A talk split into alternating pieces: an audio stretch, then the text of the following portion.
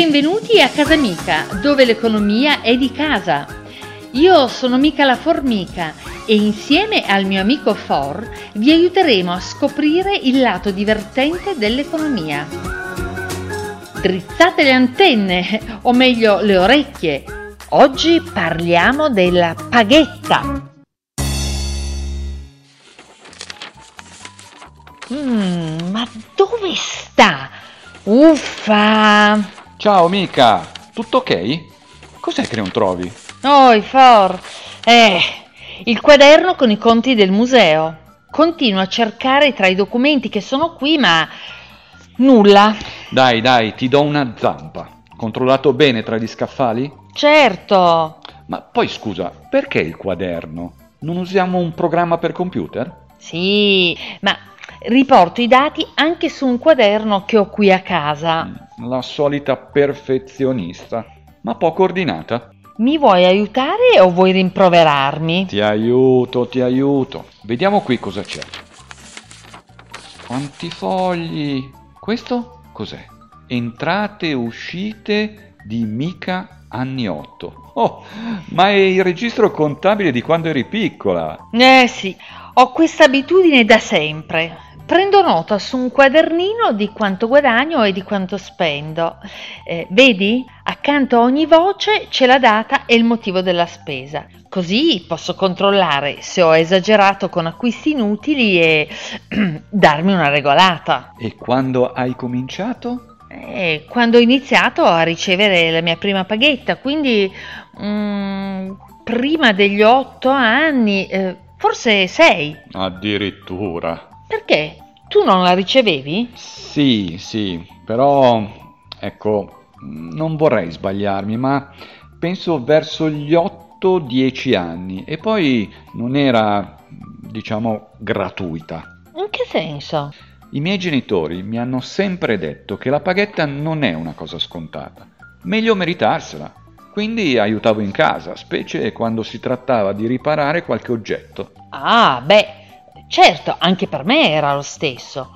Cercavo di dare una mano in casa anche perché sapevo che raggiunta una certa somma mi sarei potuta comprare un bell'abito da sera, eh, sai, come Eddie Lamar. Ladies and gentlemen, here's Miss Hedy Lamar. Sì, sì, la scienziata che tanto ti piace, che era anche una diva di Hollywood. Beh, ti capisco. Io non vedevo l'ora di accumulare un po' di soldi per comprarmi una scacchiera nuova. Così l'avrei potuta far vedere a tutti i miei amici del corso di scacchi. Ah, che desiderio curioso! Intanto ho imparato a non sperperare i risparmi, ma ad usarli per comprare quello che volevo, senza fare capricci con i miei genitori. Hai ragione.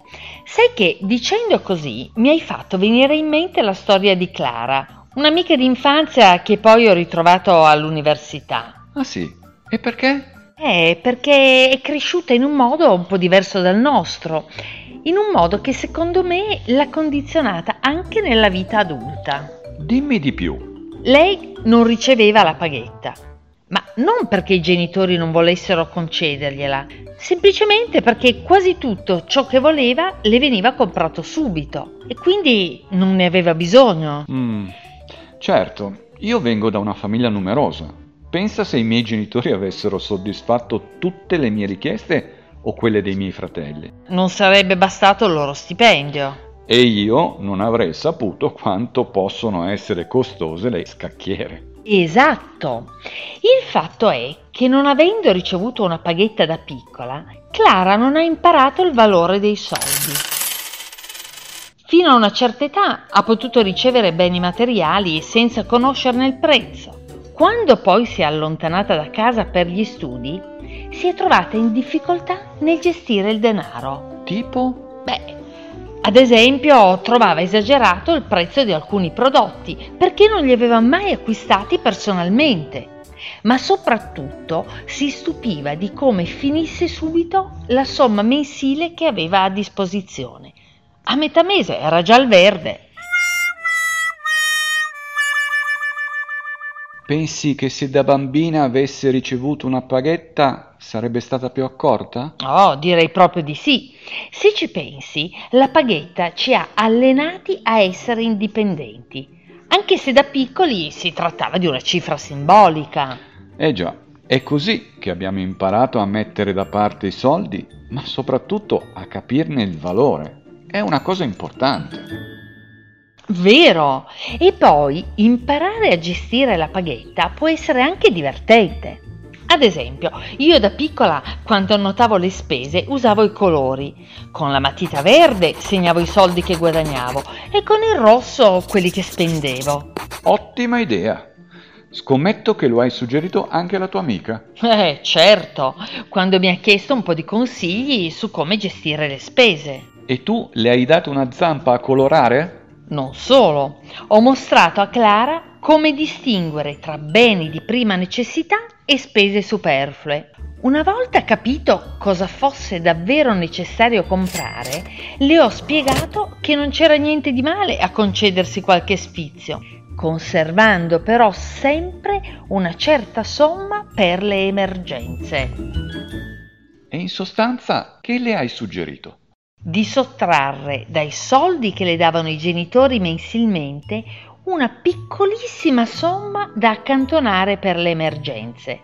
Poi di calcolare tutte le spese fisse, cioè quelle che sarebbero rimaste uguali ogni mese. Ad esempio?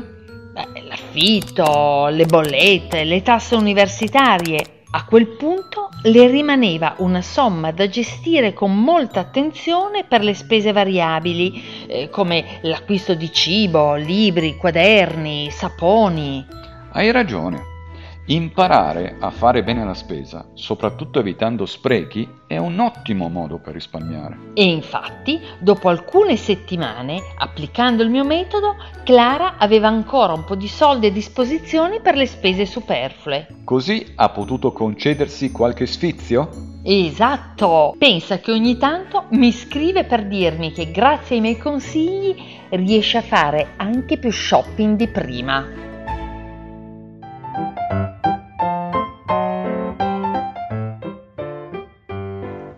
Proposito, ma poi quel famoso vestito da sera, te lo sei più comprato? Eh, certo, ho aspettato un po', ma l'ho fatto. Mi sono concessa quel bel regalo con il mio primo stipendio. Dopotutto, a otto anni a cosa poteva servirmi un vestito del genere? Sarò pure nerd, ma almeno una scacchiera me la sono comprata subito. Eh, For, ognuno ha i propri desideri, l'importante è riuscire a realizzarli. C'è chi impiega più tempo nel farlo e chi meno. Hai proprio ragione, e questo mi fa venire in mente un motto. Sentiamo chi citi stavolta. Una mia saggia amica dice questo. Uno scalino alla volta si arriva alle stelle. For, ma questa è una mia massima! Hai visto? Ti ho inserita nella Wall of Fame delle mie citazioni.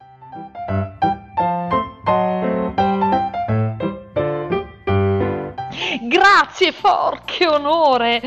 Ora ricordiamo ai nostri amici che possono ascoltare tutti gli episodi di Casa Amica sul sito del Museo del Risparmio. E anche su Spotify, Apple Podcast e Google Podcast. Alla prossima!